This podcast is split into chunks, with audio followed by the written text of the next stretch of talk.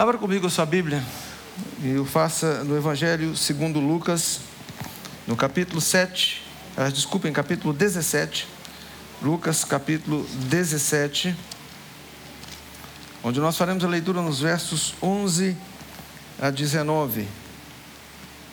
Lucas capítulo dezessete, versos onze a dezenove.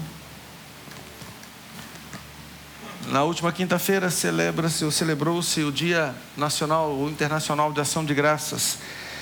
E hoje nós estamos agradecendo ao nosso Deus por tantas dádivas, por tantas bênçãos dele sobre nós. E esta mensagem que provém deste texto, nós assim pedimos ao Espírito Santo que nos ilumine para que assim seja, nos mostra algo muito importante a respeito da gratidão. Então nós vamos ler o texto e peço a você que acompanhe. De caminho para Jerusalém, passava Jesus pelo meio de Samaria e da Galiléia. Ao entrar numa aldeia, saíram-lhe ao encontro dez leprosos, que ficaram de longe e lhe gritaram, dizendo: Jesus, mestre, compadece-te de nós. Ao vê-los, disse-lhe Jesus: Ide e mostrai-vos aos sacerdotes. Aconteceu que, indo eles, foram purificados. Um dos dez, vendo que fora curado, voltou dando glória a Deus em alta voz, e prostrou-se com o rosto em terra aos pés de Jesus, agradecendo-lhe, e este era samaritano. Então Jesus lhe perguntou: Não eram dez os que foram curados? Onde estão os nove? Não houve porventura quem voltasse para dar glória a Deus, senão este estrangeiro? E disse-lhe: Levanta-te e vai, a tua fé te salvou. Senhor Deus, nos abençoe na meditação da sua palavra na noite deste domingo. Queridos, esse texto é bastante conhecido, você já o deve ter lido ou ouvido a respeito em outras ocasiões, conhecido como a cura dos dez leprosos. E é bom que assim mesmo seja visto, porque de fato, todos os dez são dados por curados. Mas vamos caminhar um pouco no texto e extrair daqui algumas lições a respeito de gratidão, e da direção da nossa vida, e de como devemos viver a nossa vida, e qual o sentido da gratidão na nossa vida, ou nas nossas vidas. Vejamos o que está acontecendo. Jesus estava a caminho de Jerusalém, e numa tradução um pouco mais literal, você leria que ele estava na divisa entre a Galiléia e Samaria. Galiléia fica localizada bem ao norte da chamada Terra Prometida, inclusive região onde Jesus teria nascido, e logo acima está a região de Samaria. Portanto, a divisão entre esses dois lugares, vamos chamar assim, era muito nítida.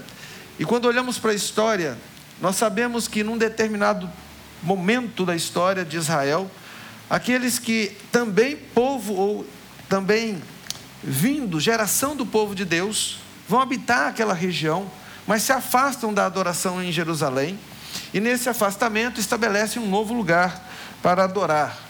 E isso causou para os judeus uma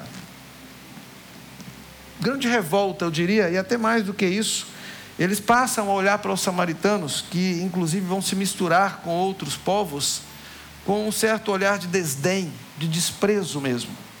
Você lê em toda a história, principalmente nos evangelhos, como os samaritanos eram tratados. Nós temos a história do bom samaritano, nós temos o encontro de Jesus com a mulher samaritana, e aqui nós temos mais uma vez um samaritano envolvido na história. E Jesus estava na divisa, e uma pergunta que vem à nossa mente é: aqueles dez leprosos, seriam todos samaritanos? Seriam todos galileus? Meio a meio? Cinco a cinco? A gente não sabe, a Bíblia não menciona, a não ser algo que veremos mais adiante no texto. Portanto, Jesus estava numa região, num lugar, onde você poderia encontrar pessoas de dois tipos diferentes de vida, tanto judeus quanto samaritanos. Mas neste grupo em particular, quando Jesus entra naquela aldeia, existia uma coisa em comum: o fato de que todos eles eram leprosos.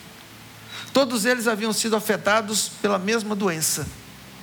O que traz para nós uma primeira lição nesse texto: o fato de que Todos nós estamos sujeitos a passar por, pelas mesmas intempéries, estamos sujeitos a passar pelas mesmas lutas, independente de qual raça, tribo, língua ou nação sejamos. Olhamos esse texto em Apocalipse para falar dos glorificados, onde não há distinção entre essas questões de raça, de cor. Mas por outro lado também nós encontramos a realidade de que todos podemos ser afligidos. E o mundo atual traz essa lição de forma muito prática para nós. Uma doença que indistintamente afetou a todos, todas as nações, todas as línguas, todos os povos. E nem aqueles que tinham mais recursos puderam se livrar dela, nem os que tinham menos recursos puderam ou foram mais afetados por causa disso. E aqui nós temos uma situação semelhante, onde dez leprosos se aproximam de Jesus, e isso era algo que, para acontecer, já tinha que ser de forma muito especial. Os leprosos normalmente ficavam isolados, não no isolamento como a gente experimenta agora no período de Covid, mas isolados normalmente em cavernas que ficavam ali na periferia da cidade ou numa região próxima à cidade. Naquelas cavernas eles habitavam e ali eles dependiam ou de parentes ou de alguns corações caridosos que fossem prover para eles o alimento, roupas e outras coisas mais, porque eles não podiam caminhar pelas ruas da cidade. Uma vez que eles se aproximassem da cidade, por qualquer razão que fosse, deveriam fazê-lo gritando: leproso, leproso, leproso. Eles tinham que avisar que estavam se aproximando de alguém. Eles tinham que sinalizar para as pessoas que eles eram leprosos, para que as pessoas os evitassem. Além de enfrentar uma enfermidade, quem conviveu com alguém com Covid nesse período sabe que o isolamento é uma coisa triste. Imagine esse isolamento agravado de preconceito, agravado de dor, agravado de afastamento social, mais do que aquilo que nós reclamamos e que é tão pouco perto do que essas pessoas viviam. Eles tinham, portanto, uma dor no coração profunda, um sofrimento sem limites. E é por isso que o texto diz, no versículo treze, que quando Jesus entrava na aldeia, vieram ao encontro dele dez leprosos, que de longe começaram a gritar. E a diferença nessa história começa aqui. O grito deles não era leproso, o grito deles era: Jesus, mestre, tem compaixão de nós. Quando nós vivemos uma situação de muita dor, de muita tristeza, de muita angústia, de muita ansiedade, enquanto a sociedade diz para nós: grite para que todos saibam que você não está bem, grite para que todos saibam que você é inferior, grite para que as pessoas se afastem de você. A Bíblia nos mostra homens gritando por compaixão e por misericórdia, algo que só encontrariam mesmo em Jesus. Os nossos gritos têm que ser pela misericórdia e graça do Senhor. Aprendi em momentos duros da minha vida que o que eu havia aprendido, me havia sido ensinado até então, precisava ser mudado no meu coração. Dentro da caminhada cristã, nós somos orientados a vivermos uma vida onde, principalmente quem é da minha geração, engole o choro, né? Onde a gente fala assim: você tem que confiar no Senhor, você não pode reclamar do que está passando-se com você, você não pode lamuriar pelas coisas que estão se dando, pelas dificuldades que você está vivendo. Mas quando eu vivi situações de saúde na minha família, envolvendo minha filha, minha esposa, um evangelista, depois pastor, me ensinou que conversar com Deus e falar com Ele das minhas dores era um direito que Ele tinha me dado como pai, e que eu podia gritar a Ele. E esse foi um dos textos que aquele colega citou na ocasião. Outro é aquele da mulher que esgueira-se pelo meio da multidão para que, tocando as vestes de Jesus, fosse curada. Outro é daquelas crianças que, se aproximando de Jesus, eram afastadas pelos discípulos enquanto ele dizia que deveriam vir a ele. E continue lendo as histórias da Bíblia e você verá que, enquanto Jesus esteve aqui, as pessoas que por outros foram afastadas, por ele foram trazidas para perto. E agora, esses dez leprosos, próximos de Jesus, clamam por misericórdia, clamam por cura. Ao vê-los, disse Jesus: ide e mostrai-vos aos sacerdotes. Pode parecer à primeira mão algo muito normal, só tem uma questão que a gente precisa conhecer aqui da história de Israel. Quando você lê a história, além de ter que declarar-se leproso quando ele aproximasse de algumas pessoas, mesmo que ele experimentasse cura, alguém, depois de estar leproso, passou por uma cura, para que a cura fosse dada como correta, fosse dada como alguém que agora podia voltar à sociedade, ele tinha que receber uma espécie de atestado dos sacerdotes, para que ele pudesse circular no meio da sociedade. Ele tinha que ir ao sacerdote, o sacerdote iria verificar se não havia mais aquelas manchas na pele, aqueles sinais notórios da lepra, e ele então estava livre para viver a sociedade. Mas isso era só depois que ele tivesse curado. E agora o que nós lemos no texto é que, estando eles leprosos, o Senhor Jesus manda que vão se mostrar ao sacerdote. A resposta primeira e mais lógica seria: Jesus, o Senhor não conhece a lei? A lei diz que só depois que eu for curado é que eu devo ir ao sacerdote me mostrar, é que eu vou fazer o exame para ver se eu estou curado. Eu tenho que esperar alguns dias para que a cura se concretize. E também não diz o texto que eles foram curados imediatamente, mas diz que, indo eles aos sacerdotes, enquanto eles estavam indo, saíram para ir ao sacerdote se mostrar, é que eles foram curados. No caminho é que eles foram curados. Portanto, enquanto estavam caminhando, o que nos faz entender que houve sim, por parte dos dez, um ato de fé. Os dez creram no Senhor Jesus. Os dez acreditaram que poderiam ser curados, que quando chegassem ao sacerdote, estariam curados. O que não houve por parte de nove foi gratidão. E aqui começa a nossa lição mais específica nesta noite a respeito de agradecermos a Deus. Todos podem clamar ao Senhor, todos podem gritar por misericórdia, todos podem, ainda que a sociedade os distancie, aproximar-se do Senhor. Não há diferença aqui, para você que é crente ou para qualquer pessoa em qualquer lugar dessa terra. Não há diferença para aquele que foi criado numa casa, num lar evangélico. Não há diferença para aquele que frequenta uma igreja ou não.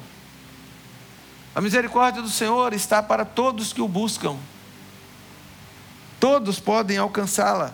E os dez que clamaram, todos eles foram curados.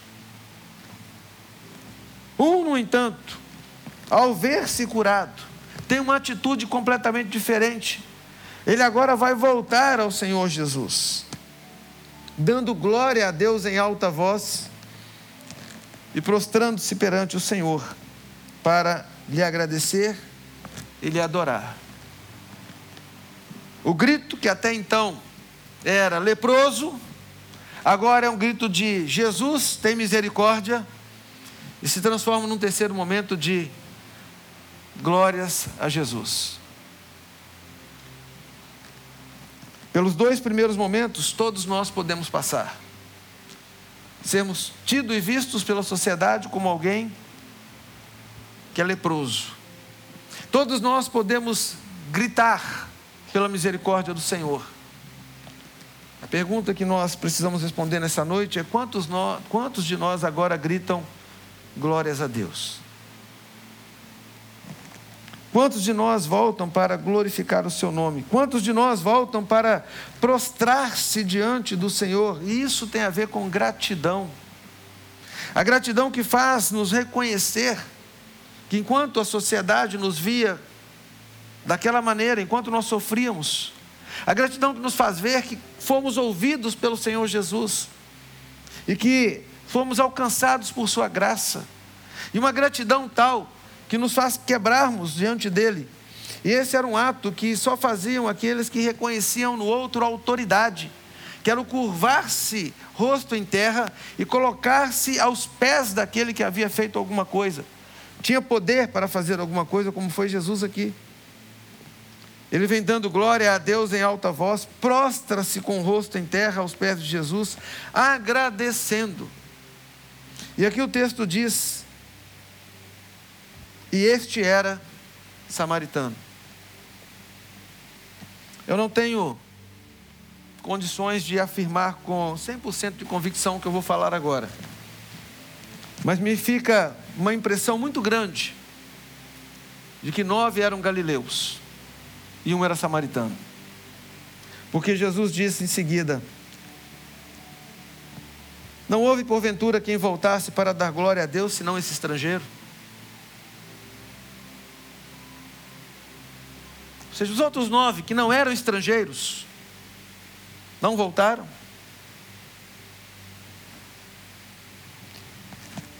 Quero que você caminhe comigo para o capítulo sete desse mesmo evangelho de Lucas.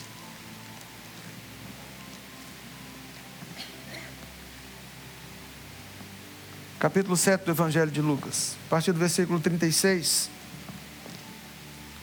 Um certo fariseu convidou Jesus para jantar com ele. Jesus, entrando na casa do fariseu, tomou lugar à mesa. Eis uma mulher da cidade, pecadora, sabendo que ele estava à mesa na casa do fariseu, levou um vaso de alabastro com unguento, estando por detrás, ou, e estando por detrás, aos seus pés, chorando, regava-lhe os pés com suas lágrimas, e os enxugava com os próprios cabelos, e beijava-lhe os pés e os ungia com unguento. Ao ver isto, o fariseu que o convidara dizia, disse consigo mesmo: se este fora profeta, bem saberia que é, quem é, quem e qual é a mulher que ele tocou, porque é pecadora. Dirigiu-se Jesus ao fariseu e lhe disse: Simão, uma coisa tenho a dizer-te. Ele respondeu: dize-a, mestre. Certo credor tinha dois devedores, um lhe devia quinhentos denários e o outro cinquenta. Não tendo nenhum dos dois com que pagar, perdoou-lhes a ambos. Qual deles, portanto, o amará mais? Respondeu-lhe Simão: suponho que aquele a quem foi perdoado, ou que mais perdoou. Replicou-lhe: julgaste bem. Voltando-se para a mulher, disse a Simão, e prestem atenção no que se segue nesse texto: vês esta mulher? Entrei em tua casa, Simão, e não me deste água para os pés. Esta, porém, regou os meus pés com lágrimas e os enxugou com seus cabelos. Não me deste ósculo, ela, entretanto, desde que entrei, não cessa de me beijar os pés. Não me ungiste a cabeça com óleo, mas esta, com bálsamo, ungiu os meus pés. Por isso te digo, perdoados lhe são os seus muitos pecados, porque ela muito amou. Mas aquele a quem pouco se perdoa, pouco ama. Então disse a mulher: perdoados são os teus pecados. Os que estavam com ele à mesa começaram a dizer entre si: quem é este que até perdoa pecados? Mas Jesus disse à mulher: a tua fé te salvou, vai-te em paz. Ela termina ouvindo a mesma frase que aquele samaritano ouviu. E eu quero juntar essas duas histórias para trazer uma lição para nós. A lição que nós aprendemos aqui é a seguinte: sabe por que falta gratidão no nosso coração? Porque nós achamos que somos bons demais, porque nós somos merecedores, ou pensamos que somos merecedores das dádivas do Senhor, porque tal qual crianças que crescem dentro de um lar, tendo a roupa lavada, vestida, a comida na mesa, começam a pensar em determinado momento que aquilo não passa de obrigação dos pais. Parece-nos em algum instante que aquilo que Deus faz por nós é obrigação dele. E isso tem afetado de tal maneira o evangelho que algumas pessoas começaram até a determinar o que Deus deve fazer. Nos esquecemos de quem nós somos: leprosos, pecadores como aquela mulher. E ao exemplo daquele fariseu, chegamos a questionar se Jesus sabe quem são aqueles que Ele está abençoando. Ou como aqueles outros nove que não voltaram. Afinal de contas, voltar para quê? Nós estamos curados, vamos até o sacerdote.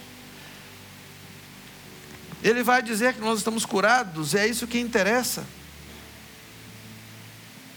Aquele estrangeiro talvez fosse entre os dez o que não julgava ser merecedor da cura. Por isso, ele consegue entender melhor do que os outros nove o quanto a cura era importante para ele. Ele tinha uma noção melhor do que era viver aquela situação e saber que aquela misericórdia que eles haviam clamado, todos os dez, era o que eles tinham alcançado, ou seja, nada merecido. Falta gratidão no nosso coração quando a gente não consegue ver a grandeza dos feitos de Deus em nosso favor. Quando nós não conseguimos reconhecer os cuidados dele nos seus menores detalhes. Quando nós não vemos não só quem ele é, mas principalmente quem nós somos. Quando nós estamos no fundo do poço, definitivamente humilhados, sem nenhum recurso, é que nós ouvimos aquela frase: agora só Deus. Quando já era só Deus desde o começo. É nessa hora que nós, depois de termos buscado todos os nossos recursos humanos e falhado em todos eles, entendemos que Deus pode fazer um milagre. E quando ele acontece, às vezes somos gratos, outras vezes nem tanto. Aquela mulher se aproxima do Senhor Jesus e se curva diante dele, como fez aquele leproso. Ela, diferente de Simão, não só lhe deu água para beber, mas regou-lhe os pés com suas próprias lágrimas. E é interessante porque quando Jesus pergunta a Simão: Simão, suponho que você entenda, qual deles, portanto, amará mais? Aquele Senhor que perdoou. Aquele é quem mais perdoou. Você julgou bem, Simão. O que Simão não sabia é que a lição que Deus tinha para ele naquele dia era uma lição tão dura para ele aprender, de que ele, até aquele momento, não tinha se comportado com o mínimo de honraria que deveria dar ao Senhor, embora pensasse que ao recebê-lo em sua casa já estava fazendo muito. Eu não sei se existe tamanho de gratidão, mas com certeza, à luz destes textos, podemos dizer de mais ou menos gratidão. Meu desafio para você nessa noite é refletir a respeito da sua vida. Refletirmos a respeito de nossas vidas e pensarmos de fato quanto nós somos pequenos e limitados, quanto nós nos assemelhamos àquele leproso ou àquela mulher pecadora, para que a nossa adoração e a nossa gratidão venha de um lugar mais fundo no nosso coração,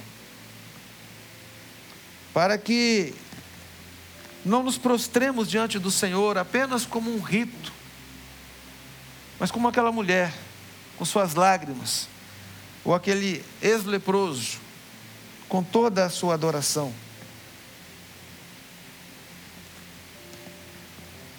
Por último, há em comum nesses dois textos: a tua fé te salvou.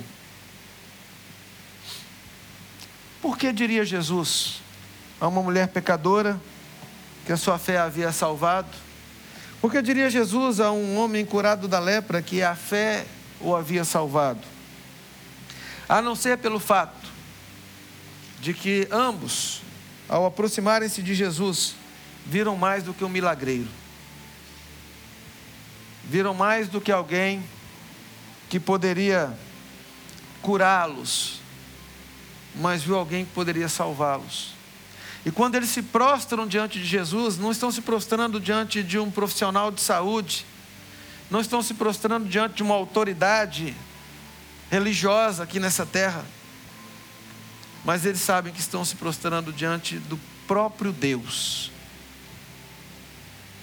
O reconhecimento deles e a gratidão deles vai além de um feito acontecido em suas vidas, e vai durar para a eternidade.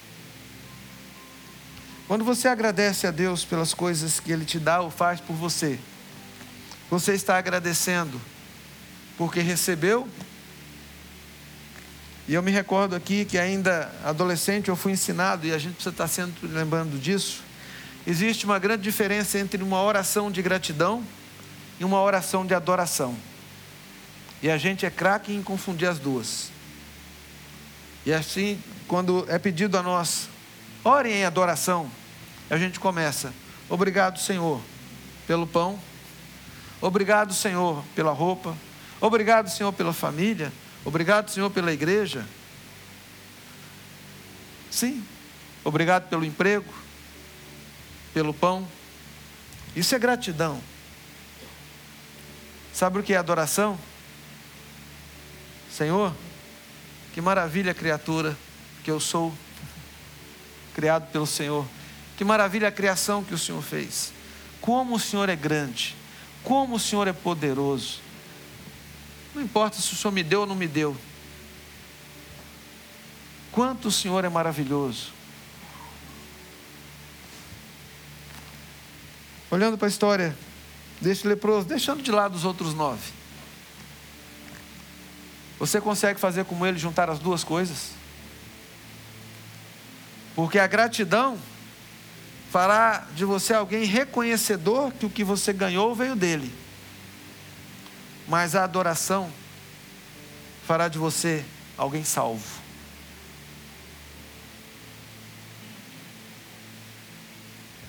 A gratidão fará de você alguém que reconhece que as coisas que tem vêm do Senhor. Mas não fará de Deus apenas um provedor na sua vida. A adoração fará de você alguém que reconhece a grandeza desse Deus diante de quem você se prostra,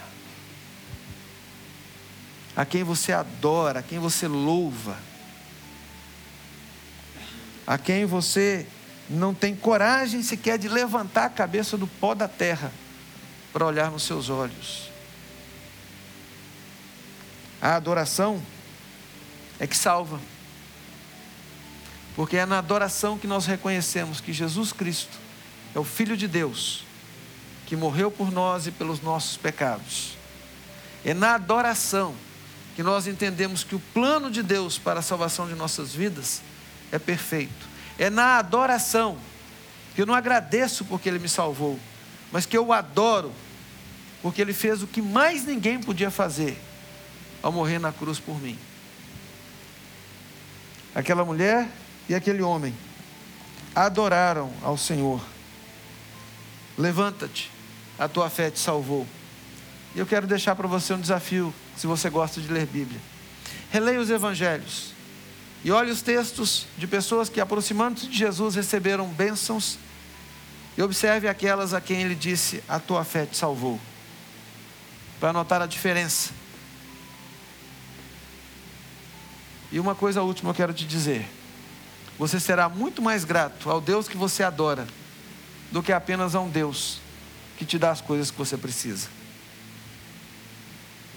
Oremos ao Senhor. Deus, o Senhor é tão maravilhoso, e as histórias que nós vemos registradas na Tua Palavra nos ensinam que devemos sim ser gratos a Ti. Devemos sim reconhecer que o Senhor nos tem dado o pão, a vestimenta, o sustento de um modo geral, a saúde. Devemos sim reconhecer que o Senhor provê curas nas nossas vidas. Mas, Pai, isso é para todos, todos aqueles que clamam ao Senhor.